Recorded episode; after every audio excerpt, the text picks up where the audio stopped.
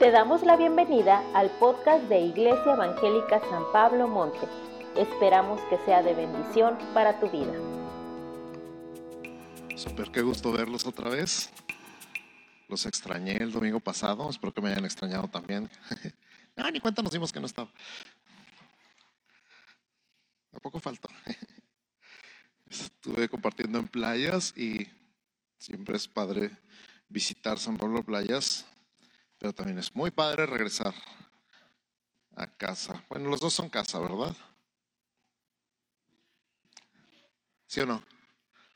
Espero que sí. Para mí sí. Para nosotros es casa.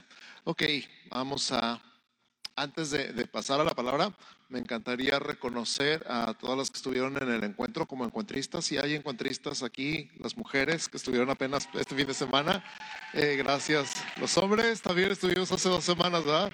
Felicidades, felicidades por estar en el encuentro, qué padre. Y todas las que sirvieron como guías, pueden levantar su mano, por favor. Es todo. Las demás están en recuperación, yo creo. felicidades, felicidades. Y, gracias a Dios por los encuentros, los encuentros de varones, los encuentros de mujeres. Próximamente, marzo y abril, otra vez varones y mujeres para que se vayan preparando. En marzo y en abril de 2023 son los próximos encuentros. Y ya pues ustedes mismos van a invitar, ¿verdad? Eso, tres, cuatro, muy bien, excelente. Así que aparten, váyanse preparando. Dentro de seis meses tenemos encuentros otra vez y vamos a estar invitando a todas las personas que falten o que ya tengan tiempo de haber estado en los encuentros o que se le estén pinteando, que ya tengan rato pinteándosela, se la vamos a, eh, los vamos a traer amarrados, esposados y aquí los vamos a encadenar a una silla del encuentro. No, no es cierto, no se crean. Pero sí tenemos muchas ganas de que todos reciban la experiencia, de que todos reciban y todos eh, disfruten y aprendan y sean renovados y refrescados en el encuentro. Así que felicidades otra vez. Y también quiero que hagamos un breve recordatorio. El día de mañana es 31 de octubre y celebramos... No me vayan a decir que Halloween, porque Celebramos la Reforma Protestante. En un día como mañana, 31 de octubre, pero 1517, Martín Lutero clavó una hoja con 95 declaraciones, 95 tesis, donde estaba hablando de todo lo que estaba pasando mal en la iglesia católica, que en ese tiempo había una sola iglesia, no había católica y protestante, simplemente era la iglesia.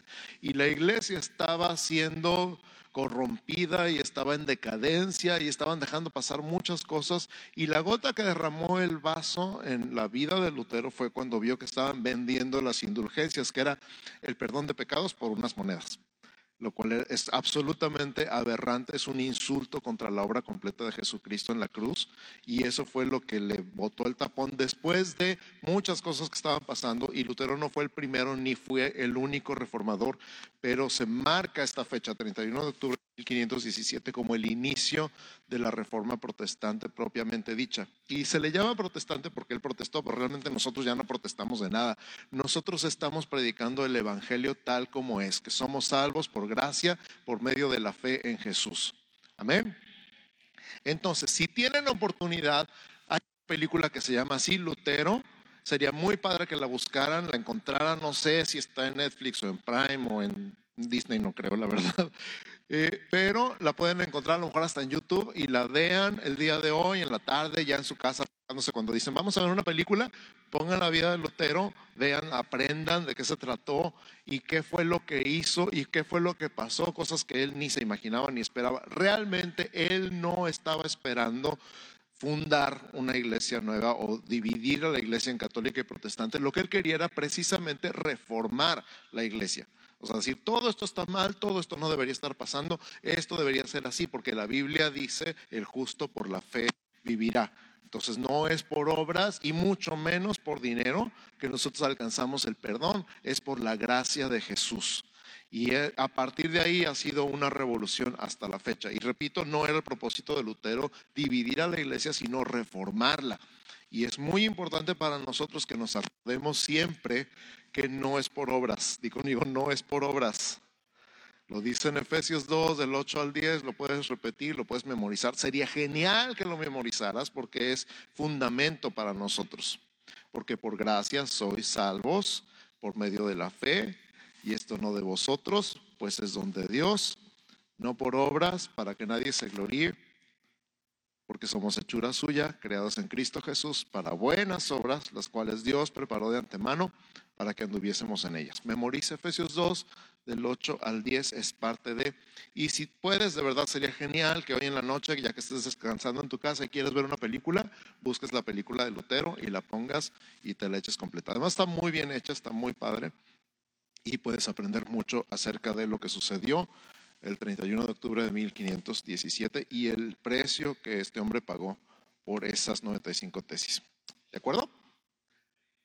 Súper, gracias están dormidos hoy, están así como, todavía no entramos en calor. A ver, ¿qué podemos hacer para que despierten? Vamos a orar para empezar. Cierra tus ojos. Señor Jesús, te entregamos este tiempo. Gracias por este tiempo de adoración, de alabanza, de conectarnos contigo de recordar cuánto nos amas, qué tan amados somos por ti y también de decirte cuánto te amamos y cómo tú mereces toda la gloria y toda la honra y toda la alabanza y cómo no hay un mejor lugar donde podamos estar que sentados a tus pies escuchando tu palabra. Gracias Señor por el recordatorio de Marta y de María que leímos esta semana. Gracias porque podemos escoger el mejor lugar y el mejor lugar es estar sentados a tus pies, escuchando tu palabra, mirándote, adorándote. Dios, qué maravilloso eres, qué bueno eres, qué grande eres y qué grande es tu amor y qué grande es tu gracia y qué grande es tu misericordia. Y nosotros queremos hoy rendirnos delante de ti, rendirnos a tus pies recibir tu palabra, Señor, escuchar tu palabra, creer tu palabra, abrazar tu palabra en el nombre de Jesús. Para ti, Señor, a ti toda la gloria y toda la honra y todo el poder y toda la alabanza en el nombre de Jesús. Amén. Amén. Entonces, estamos con el tema de el año de la iglesia. Bueno, estamos con el año de la iglesia y la serie se llama Iglesia Vigilante. ¿Cómo se llama la serie? Eso, muy bien. Y hoy estamos con el último tema de la iglesia vigilante que se llama Éfeso. Es la única iglesia que nos falta, la iglesia de Éfeso. Y la conclusión. Vamos a cerrar toda la serie con broche de oro. Y estamos listos. Apocalipsis capítulo 2, verso 7 es nuestro versículo de la semana. Apocalipsis capítulo 2, verso 7, haríamos bien en memorizarlo también y haríamos bien en seguirlo masticando durante la semana. Recuerden, la meditación más básica de la palabra de Dios es que aprendo de Dios y que aprendo de mí. En un solo versículo hay algo que estoy aprendiendo de Dios, hay algo que Dios me está hablando, hay algo que Dios me está mostrando en este versículo. ¿Qué es? Y a cada quien Dios le puede mostrar algo diferente de ese mismo versículo acerca de Él. Y es padre que lo podamos compartir con las personas que tenemos a nuestro alrededor, nuestros parientes, nuestros amigos, nuestra familia. Entonces compartan, yo aprendo de Dios esto y yo aprendo de mí esto. El versículo dice, el que tiene oído, oiga lo que el Espíritu dice a las iglesias, el que venciere, le daré a comer del árbol de la vida, el cual está en medio del paraíso de Dios. Qué versículo tan padre, ¿verdad? Ay. Les digo que están medio dormidos todavía. Así veo si están poniendo atención y creo que ya lo perdí. El árbol de la vida fue lo que quedó prohibido en el huerto del Edén. Cuando el hombre pecó y cayó y murió espiritualmente, Dios dijo, hay que sacarlo del huerto, no sea que coma del árbol de la vida y viva para siempre. Y dices, porque eso es malo, porque viviría para siempre en pecado. Y entonces ya no habría remedio para ti, para mí. Por eso el árbol de la vida quedó prohibido para el hombre hasta que hubiera redención y el árbol de la vida es Jesús. Y el árbol de la vida lo vemos en Apocalipsis también y lo vemos en Ezequiel y lo vemos en Daniel, lo vemos en todas partes en la Biblia, pero el árbol de la vida es Jesús y lo vamos a ver un poquito más. Pero el que venciere y vamos a ver de qué se trata eso. Le daré a comer del árbol de la vida, el cual está en medio del paraíso de Dios. Es tan impresionante. O sea, el huerto del Edén era el paraíso en la tierra, pero este es el paraíso en el cielo. Y en el cielo está el árbol de la vida, y el árbol de la vida es Jesús. Y conmigo, el árbol de la vida es Jesús. Ya te hice la tarea, ya ves, no lo puedo evitar. Ya te dije de qué se trata el versículo. pero trata de seguirle masticando, de seguirlo meditando y de seguirlo comentando con tu familia. ¿De acuerdo? Muy bien. Estas dos iglesias, Esmirna y Filadelfia, a manera de repaso la vez pasada, que surgieron en tiempos tan contrarios y peligrosos, nos enseñan que parados firmes sobre el fundamento, creyendo y confiando en aquel que nos ama y apartó para él, podemos y vamos a perseverar hasta el fin. Jesús nos ha dado todo para que en el poder del Espíritu Santo vivamos en su victoria, no importando las circunstancias temporales que estemos viviendo. Y no solo nos ha dado todo como hijos de Dios, también nos promete una gran recompensa sobre nuestra salvación, que debería ser suficiente si nuestro candelero como iglesia se mantiene levantado sobre un lugar alto donde el mundo pueda ver que hay un Dios que les ama. Ahora, la iglesia vigilante, con sus ojos puestos en Jesús y la revelación del Espíritu Santo, reconoce los tiempos y está alerta a los peligros y distracciones que la pueden desviar de su propósito de ser luz en las tinieblas. Hoy nos vamos a enfocar en la primera iglesia mencionada por Jesús, la iglesia de Éfeso. Éfeso, en el tiempo que Juan escribe, era la capital de la provincia romana en Asia y residencia del gobernador, con una población de más o menos medio millón de personas. En el libro de los Hechos, en los capítulos 18 y 19, encontramos interesantes relatos acerca de la visita de Pablo y sus colaboradores a esta ciudad. Fue un tiempo de gran cosecha y de un gran mover de Dios, así como también de grande persecución y de grande tribulación para Pablo. El efecto que esta congregación tenía sobre la cultura pagana de su tiempo es evidencia de las largas horas que Pablo pasó enseñándoles acerca de Jesús crucificado y resucitado. Y entonces vamos a leer la carta a esta iglesia de los Efesios en Apocalipsis capítulo 2 versos 1 al 7. Si tienen su Biblia, acompáñenme por favor a Apocalipsis 2 del 1 al 7. Ah, yo pensé que estaba oyendo las hojas de una Biblia y era una bolsa de papel.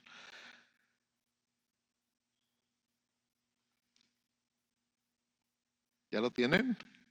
Acuérdense, no se esperen a que salga en la pantalla, nosotros podemos poner en la pantalla lo que queramos y tú te la crees si no lo lees en tu Biblia. Léelo en tu Biblia. Apocalipsis 2 del 1 al 7. Escribe al ángel de la iglesia en Éfeso, el que tiene las siete estrellas en su diestra, el que anda en medio de los siete candeleros de oro, dice esto. Yo conozco tus obras y tu arduo trabajo y paciencia, y que no puedes soportar a los malos, y has probado a los que se dicen ser apóstoles y no lo son, y los has hallado mentirosos.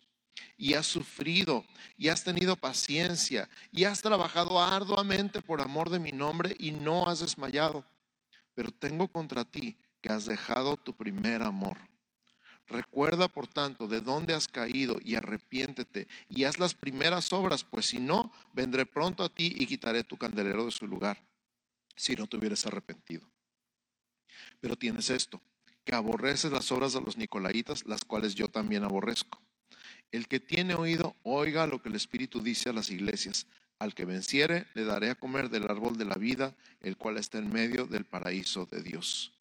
Y siguiendo el mismo bosquejo que ya hemos estado durante toda la serie, empezamos con esta primera parte. Jesús se presenta. ¿Cómo se presenta Jesús a la iglesia de Éfeso? Dice, el que tiene las siete estrellas en su diestra, el que anda en medio de los siete candeleros, dice esto. Entonces las siete estrellas en su diestra. Para empezar, la diestra de Dios simboliza un lugar de distinción, autoridad y protección, así como Jesús está sentado a la diestra del Padre. ¿Cuántos saben que Jesús está sentado a la diestra del Padre? Sí, ok. Y Jesús tiene ahora a su diestra o en su diestra las siete estrellas. Hablando de estar Jesús sentado a la diestra del Padre, Hebreos 1.3, Hebreos 1.3, si estás tomando notas, dice, el cual siendo el resplandor de su gloria y la imagen misma de su sustancia y quien sustenta todas las cosas con la palabra de su poder, habiendo efectuado la purificación de nuestros pecados por medio de sí mismo, se sentó a la diestra de la majestad en las alturas. Entonces la diestra es un lugar de autoridad, de distinción y de protección. El hecho de que sean siete las estrellas nos habla de siervos completos en Cristo, de gran estima y valor y que Él considera suyos. Somos de Cristo. Amén. Las estrellas son símbolo de gente que se somete a la mano de Dios, a su palabra y a su autoridad. Repite conmigo, las estrellas son símbolo de gente que se somete a la mano de Dios, a su palabra y a su autoridad. ¿Sabías que Dios conoce todas las estrellas del cielo por nombre? Nosotros ni siquiera las hemos podido contar. Nadie jamás ha podido contar todas las estrellas, mucho menos ponerle nombre. Pero Dios que hizo nacer todas las estrellas con el aliento de su boca, llama a cada una por su nombre. Y Dios conoce las estrellas por nombre y a sus siervos también. A ti y a mí nos conoce por nombre y nos coloca en un lugar especial a su diestra, en una relación íntima y personal con Él. Jesús se llama a sí mismo la estrella resplandeciente de la mañana. Eso está en Apocalipsis 22, 16. Dice Jesús, yo he enviado mi ángel para daros testimonio de estas cosas en las iglesias. Yo soy la raíz y el linaje de David, la estrella resplandeciente de la mañana. O sea, la estrella más brillante en el cielo es la estrella de la mañana. La estrella más brillante, cuando ya se apagaron todas las demás estrellas con la luz del amanecer, la estrella de la mañana brilla. La estrella de la mañana anuncia el amanecer. La estrella de la mañana nos da dirección, es un símbolo de luz y de dirección. Qué padre es cuando pasas una noche larga, no sé quién le ha pasado alguna vez, que pasa una noche larga y ya lo único que quieres es que amanezca te sientes mal, estás preocupado, estás angustiado, te sientes enfermo, por alguna razón te desvelaste y lo único que quieres es que amanezca. Y cuando ves el cielo y ya empiezas a ver la aurora, ah, ya va a amanecer. Qué bueno. Parece como que ya amanece y ahora sí ya te da sueño, ¿no? Ya te puedes dormir. ¿Te ha pasado? Pero bueno, la gente en la antigüedad salía de su tienda y veía el cielo estrellado y decía, ¿a qué hora se va a acabar esta noche larga? Y cuando veían la estrella de la mañana era un símbolo de esperanza. A mí me ha pasado estar en la sierra y alguna vez estuve perdido caminando en la sierra y, nomás oíamos los perros la verdad decíamos que con que no se nos vengan encima, pero decíamos, bueno, hay un pueblo cerca, hay algo de esperanza, pero cuando ves que va a amanecer, dices, gracias Señor, gracias Señor, gracias, gracias, porque pensabas que ya no ibas a llegar al día siguiente. La estrella de la mañana es un símbolo de esperanza, es un símbolo de luz, es un símbolo de dirección. Y Jesús dice, yo soy la estrella resplandeciente de la mañana. O sea, cuando ves a Jesús, te amanece. Cuando ves a Jesús, te amanece. Jesús en medio de los siete candeleros de oro, que son las siete iglesias. Que los candeleros sean de oro, ya lo vimos la primera semana, no sé si se acuerdan. Habla de la esencia divina, porque todo en el tabernáculo era de madera, cubierto de oro, simbolizando lo humano y lo divino pero el candelero no era de madera cubierta de oro, era de oro puro. El hecho de que sea de oro habla de que es 100% divinidad, que recibimos porque somos uno con Él y somos portadores de su luz. Y somos portadores de su luz. Jesús dijo, vosotros sois la luz del mundo. La luz no se prende para ponerla debajo de un cajón, se pone en alto para que todo el mundo la vea. Así que la gente vea sus buenas obras y glorifique a vuestro Padre que está en los cielos. Él habita en medio de nosotros, Él habita entre su pueblo. La relación que tenemos con Él es viva, es real, es presente. Él siempre está presente y no solamente está presente, está involucrado en tu vida. Dios no nada más es Dios siempre presente, sino involucrado y activo en tu vida. Así se presenta Él, el que tiene las siete estrellas y está en medio de los siete candeleros. Piensa un instante, Jesús paseándose en medio de tu casa. Jesús paseándose entre las recámaras y la sala y la cocina. Jesús en medio de tu situación, Jesús en medio de tu lugar de trabajo paseándose, Jesús está en medio, no nada más está encima de todo, no nada más está alrededor de todo, está en medio de todo. Y eso es impresionante. Tu vida puede ser un torbellino, puede ser un tormentón loco, pero Jesús está en medio. Y no nada más está presente, está involucrado en tu vida. Amén. ¿No te da gusto saber eso? A mí me da mucho gusto saber que Él está ahí presente. Hemos pasado muchas tormentas y muchas veces nuestro barco ha estado a punto de hundirse, pero no se hunde. ¿Y sabes por qué no se hunde? Porque Él está en medio. Tu barco no se va a hundir porque Jesús está en él. Y ningún barco se va a hundir si Jesús está en él. Segunda parte de nuestro mensaje, Jesús reconoce. Primero Jesús se presenta, número dos, Jesús reconoce. Apocalipsis capítulo 2, versos 2, 3 y 6. Yo conozco tus obras y tu arduo trabajo y paciencia. Todos los que sirvieron en el encuentro digan amén. Todos los que sirvieron en el encuentro digan amén. Yo conozco tus obras y tu trabajo y tu paciencia. Y todavía dice, y que no puedes soportar a los malos y has probado a los que dicen ser apóstoles y no lo son, que en estos tiempos hay muchos. Y los has hallado mentirosos. Verso 3, y has sufrido y has tenido paciencia. ¿Por qué dirá dos veces paciencia? Y has trabajado arduamente. ¿Por qué dirá has trabajado arduamente? Ya es casi está así como, sí, pobrecito de mí. He trabajado mucho. He sufrido mucho. He sido muy paciente. Sí, Señor, sí. Por amor de mi nombre y no has desmayado.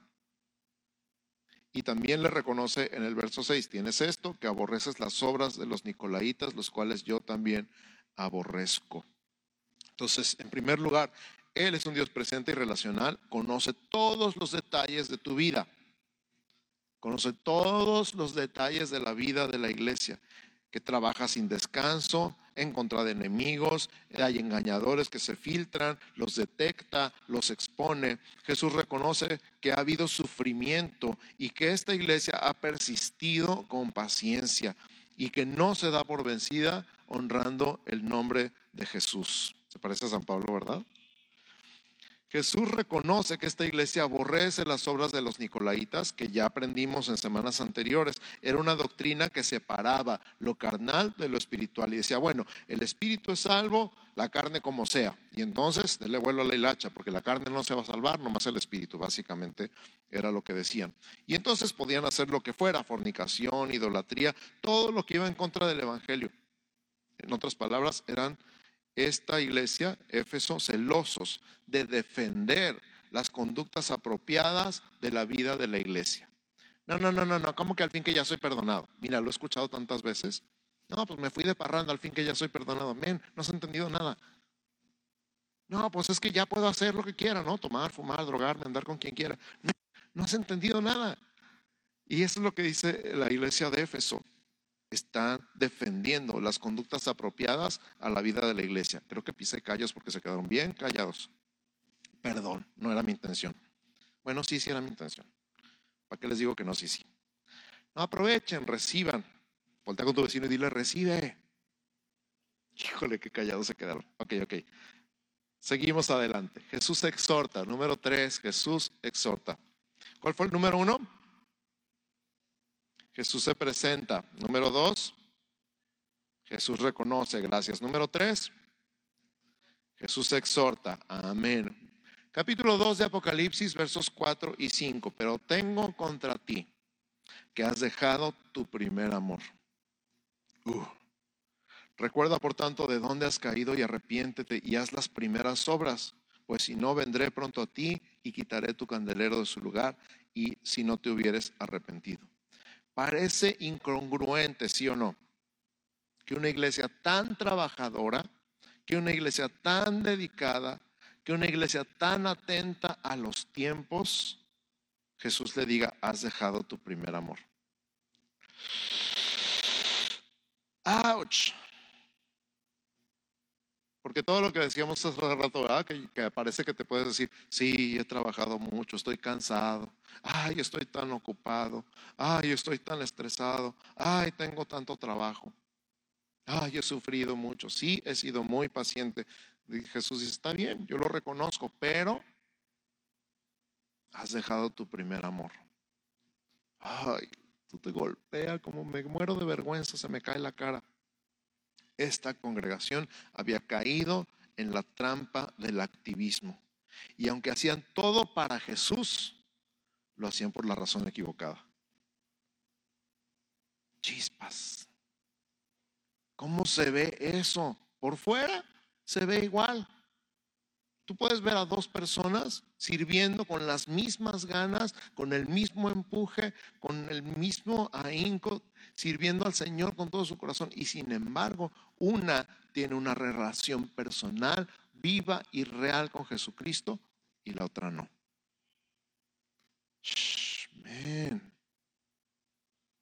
Eso me recuerda un poquito el matrimonio.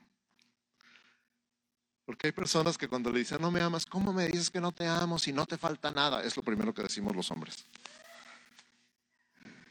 Y cuando el hombre dice, no me amas, la mujer dice, ¿cómo, ¿cómo me puedes decir que no te amo si todos los días te lavo, todos los días te plancho, todos los días te cocino, todos los días te tiendo la cama?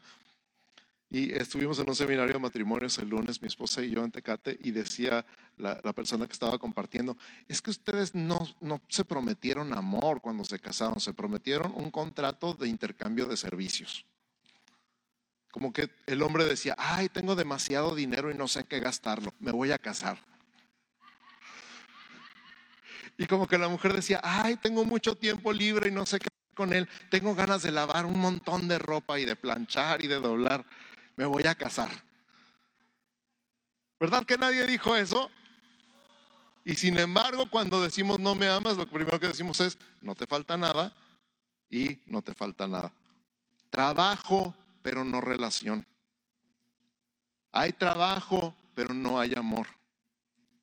Y Jesús dice, haces muchas cosas, pero has dejado tu primer amor. Qué intenso. Es cumplir todos los deberes, pero olvidar la motivación. Y la única motivación válida es el amor. ¿De qué sirve la provisión? Hace poquito hablaba con un varón que estaba muy preocupado porque no le faltara nada a su hijo. Es que yo no quiero que le falte nada como me faltó a mí. Y le dije, lo único que le falta, su papá. Y me dijo, ¡ay! Ya me mató. ¿Qué respondo a eso? Y Dios dice, ¿sabes qué te falta? Lo único que te falta es tu papá. Estás trabajando demasiado, pero nos falta una relación. Obras sin amor, sin amor revelado, un amor revelado y creído, son como un candelero que no ilumina. Y un candelero que no ilumina pierde su razón de ser. Es más, 1 Corintios 13, ¿cómo empieza? Si yo hablase lenguas humanas y angélicas y no tengo amor, vengo a ser como metal que resuena o címbalo que retiñe. En otras palabras, puro ruido. Boom. Voltea con tu vecino y dile boom. No es porque amo mucho estos micrófonos salen muy caros, sino haría como.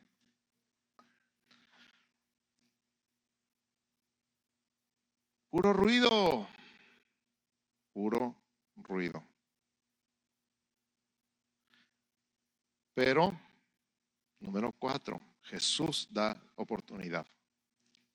Ay, qué bonito que no se acaba ahí, ¿verdad que está padre que no se acabe ahí?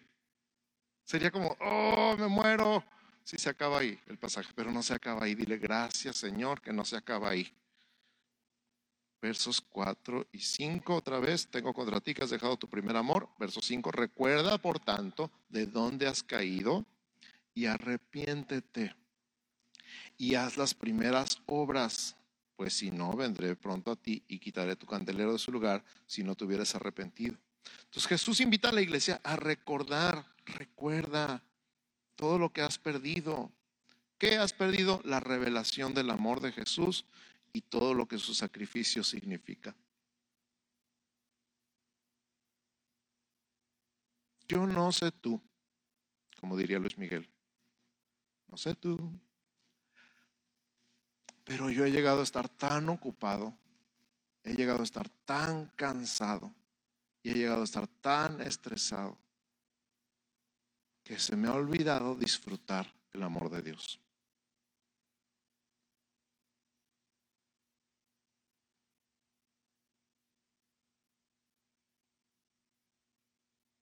¿Y tú? ¿Y tú? ¿También? Únete al club. Es el enfoque que transformará una iglesia que trabaja para complacer a una iglesia que es amada y entiende su propósito.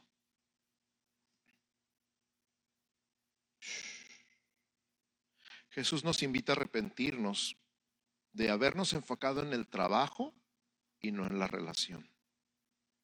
Repito, Jesús nos invita a arrepentirnos de habernos enfocado en el trabajo y no en la relación. Otra vez, 1 Corintios 13 termina diciendo, y ahora permanecen la fe, la esperanza y el amor. Estos tres, pero el mayor de ellos es el amor. Si no tengo amor, nada soy. Si no tengo amor, de nada me sirve. El mayor de ellos es el amor.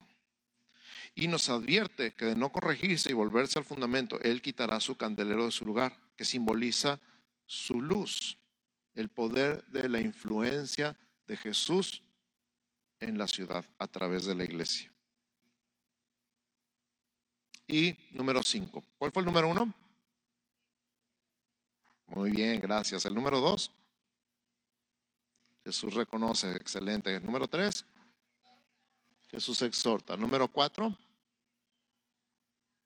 Jesús da oportunidad. Y número cinco, Jesús promete. Ay, me encantan las promesas. ¿A ti no te gustan las promesas? Me encantan las promesas. Versículo 7, al que venciere, bueno, depende de quién promete, ¿verdad? Al que venciere le daré a comer del árbol de la vida, el cual está en medio del paraíso de Dios. Ya hablamos un poquito de eso hace ratito y vamos a ver cómo se vence. ¿Cómo llegas a vencer? La palabra clave es creer. La palabra clave para vencer es creer todos los ataques y todos los enemigos que hemos visto de la iglesia en esta serie sobre Apocalipsis llamada la iglesia vigilante son ataques contra el creer. Son ataques que van directamente en contra de lo que creemos, de la doctrina, de lo que dice la palabra de Dios. ¿Qué es lo que crees? Influye en tu manera de pensar, de hablar y de comportarte. Todo está fundamentado en lo que crees. Por eso el que venciere es el que cree y sigue creyendo y pase lo que pase, no deja de creer hasta el final. Ese le daré de comer de mi propia vida, o sea, el árbol de la vida. Comer de Jesús nos mantiene constantemente alineados con el corazón del Padre. Comemos de Él y nos saciamos y disfrutamos su posición de sanador y proveedor y de una vida incorruptible. Fíjate lo que dice Apocalipsis 22, el verso 2 y después el verso 14. Leo el 2.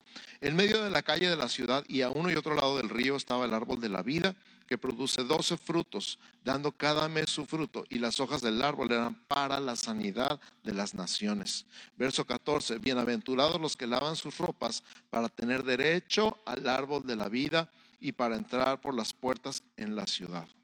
¿Cómo se tiene derecho al árbol de la vida? Lavando tus ropas. ¿Dónde se lavan tus ropas? En la sangre del cordero. No hay otro, no hay otro agente limpiador más que la sangre de Jesús. ¿Cómo somos limpios? Solamente por la sangre de Jesús. Si te quieres limpiar con cualquier otra cosa, vas a quedar igual o peor. Pero solamente la sangre de Jesús nos hace verdaderamente limpios y solamente por la sangre de Jesús tenemos derecho al árbol de la vida.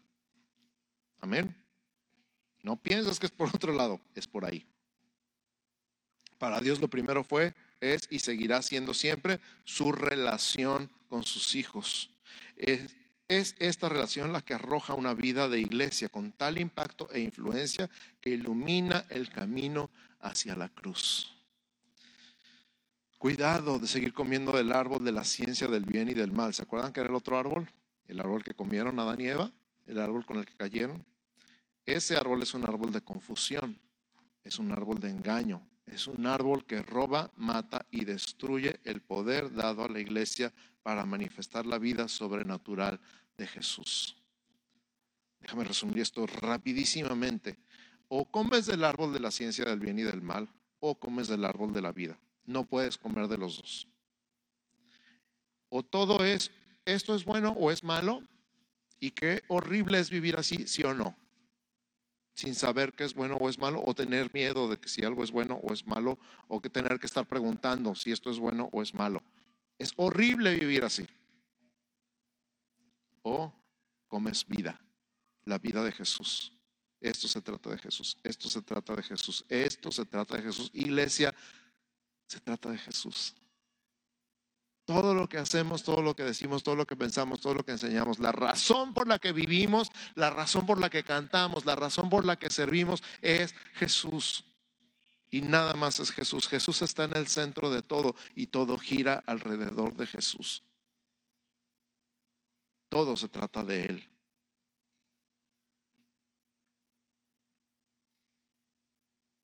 Pasamos a la conclusión, los últimos minutos. Voltea con tu vecino y dile, en conclusión, hemos aprendido y comprendido acerca de la relación que Jesús tiene con su iglesia. Siempre incluye un elemento correctivo porque nos ama. ¿Por qué nos corrige? Porque Jesús y el Padre al que aman corrigen. Hebreos 11, 6 y 7, porque el Señor al que ama disciplina y azota a todo el que recibe por hijo. Y luego todavía dice, si soportáis la disciplina, Dios os trata como hijos. Porque ¿qué hijo es aquel a quien el Padre no disciplina? Ojo, papás. Bendita corrección. Dale gracias a Dios porque nos corrige. No nos deja ahí nomás a nuestra suerte a ver a dónde vamos a parar. Entendemos que al regresarnos a nuestra posición de hijos, salvos, perdonados, justificados, amados, aceptados, herederos, aumenta la luz de nuestro candelero o sea, la potencia de la luz de Dios que hay en nosotros, por lo que impacta más y más la cultura donde vivimos y Dios es glorificado. Una iglesia que se sabe y se cree amada representa dignamente a su Señor y dueño. Esta frase me encantó. Escúchala otra vez.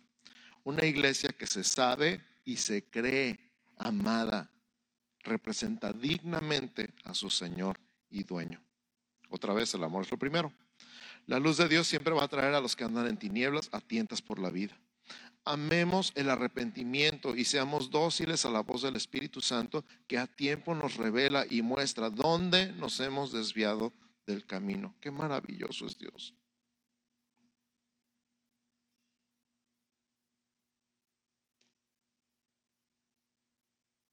¿Cuántos les ha tocado ser el navegante de Google Maps al lado del piloto del carro, del conductor. Bueno, déjame decirlo de otra manera. ¿Cuántos se han equivocado en dar las indicaciones de cómo llegar a un lugar? hay manos levantadas, más manos levantadas. ¿Cuándo prefieres decir me equivoqué? ¿Cuando acaban de dar la vuelta o 10 kilómetros después? Es que me da tanta pena decirle que por ahí no era, que mejor no le digo nada. ¿Y dónde terminan? El otro lado de la ciudad. y Dios, cuando tú te equivocas y te desvías, empieza desde la curva que tomaste mal a decir, por ahí no es. Por ahí no es. Y bueno, ahora ya tenemos Google Maps y GPS. A mí me tocó dar indicaciones con mapas de papel, esperando que el oeste fuera para allá. Y yo dije a la derecha, y resulta que para allá no era el oeste, era para allá. Y entonces ya después de unas cuantas cuadras y ver los nombres de las calles, decir, ay, no, ¿sabes qué? Era para el otro lado.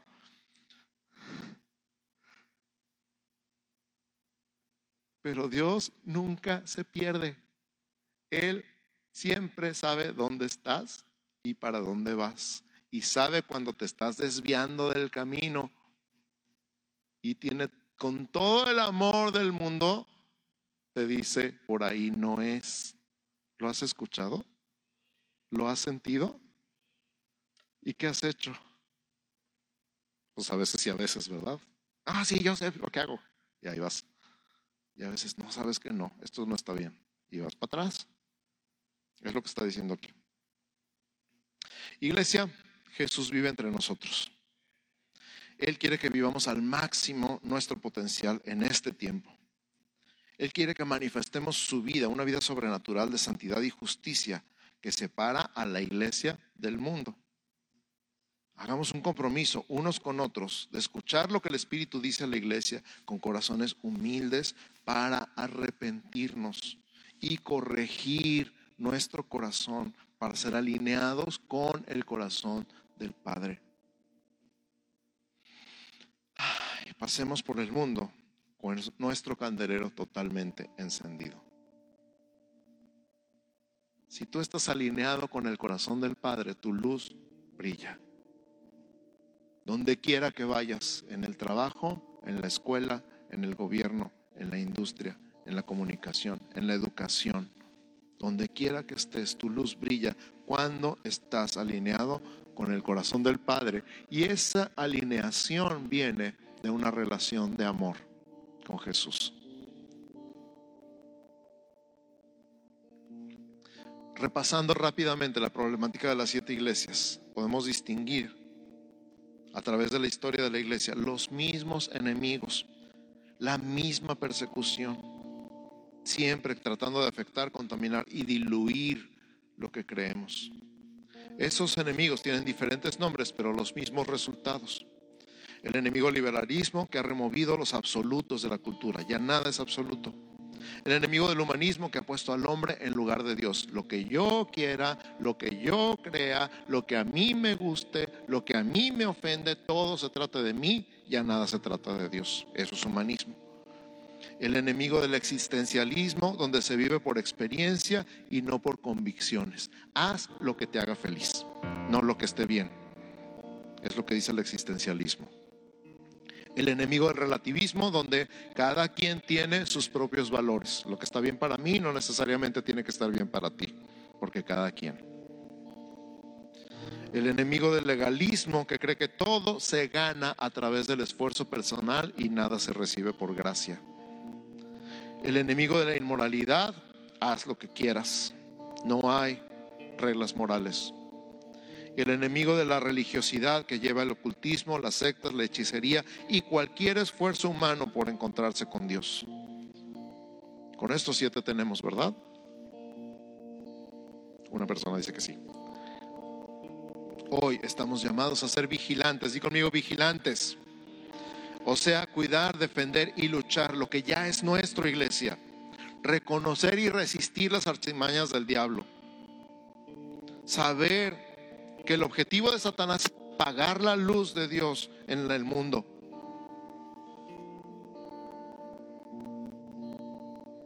Por lo tanto, la iglesia es importante que recibamos la revelación de la trascendencia eterna de tu luz. El poder que nos ha otorgado para cambiar la vida de personas, ciudades y naciones.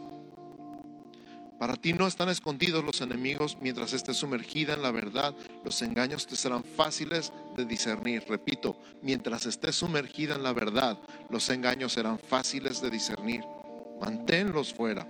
Arráigate en el amor de Dios y sus principios y permite al Espíritu Santo formar tu carácter, alinear tu conducta al corazón de Dios. Amén. En resumen, el resumen del resumen del resumen. Lo más importante, iglesia, es el amor de Dios. Si no estás disfrutando el amor de Dios, ya te perdiste en el camino. Si no tienes una relación de amor real y genuina, ya te perdiste en el camino. Y Dios te está llamando el día de hoy. Está bien todo lo que haces, no está mal pero ya no te veo. Ya no te escucho, ya no me ves, ya no me escuchas.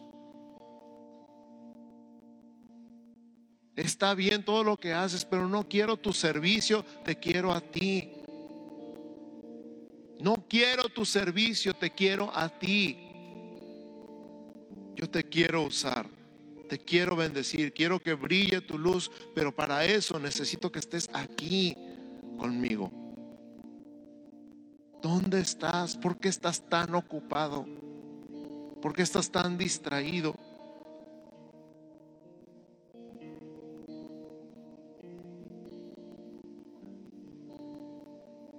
Yo quiero responder a ese llamado, decir, Dios, aquí estoy. Tú estás en el centro de todo. Te vuelvo a poner en el centro de todo porque todo gira alrededor de ti.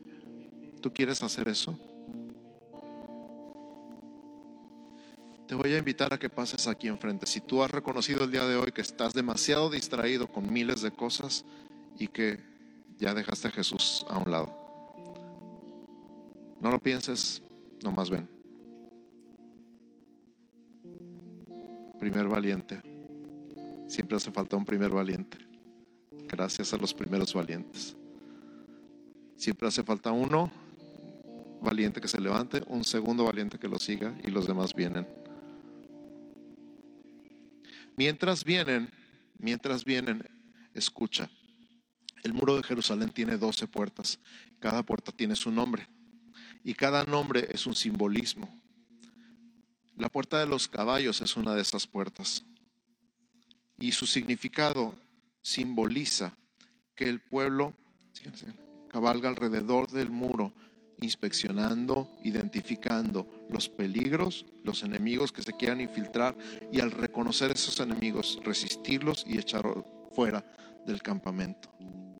Esta puerta nos habla de una unción sacerdotal que hemos recibido como iglesia para adorar, adorar, alabar, interceder unos por otros, sabiendo que es Dios el que pelea nuestras batallas y que Él ya venció. Di conmigo, declaramos abierta la puerta de los caballos. Declaramos que somos familia, que somos iglesia, que reconoce el bien y el mal, que pelea sin cesar contra el mal para establecer el reino de los cielos en la tierra, que reconoce que no es con espada ni con ejército, sino por el Espíritu de Dios, que establecemos su victoria en el nombre de Jesús. Amén. Isaías 61 dice, levántate y resplandece, porque ha venido tu luz y la gloria de Jehová ha nacido sobre ti. Es hora de brillar. Tú estás sentado ahí atrás, tú nada más extiende tus manos o levanta tus manos y tú estás aquí enfrente, dile, Señor, aquí estoy, aquí estoy, aquí estoy.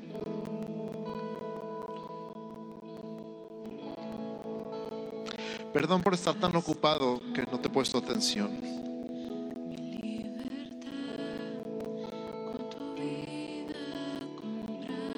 Reconozco que estoy cansado, que estoy estresado, que estoy ocupado.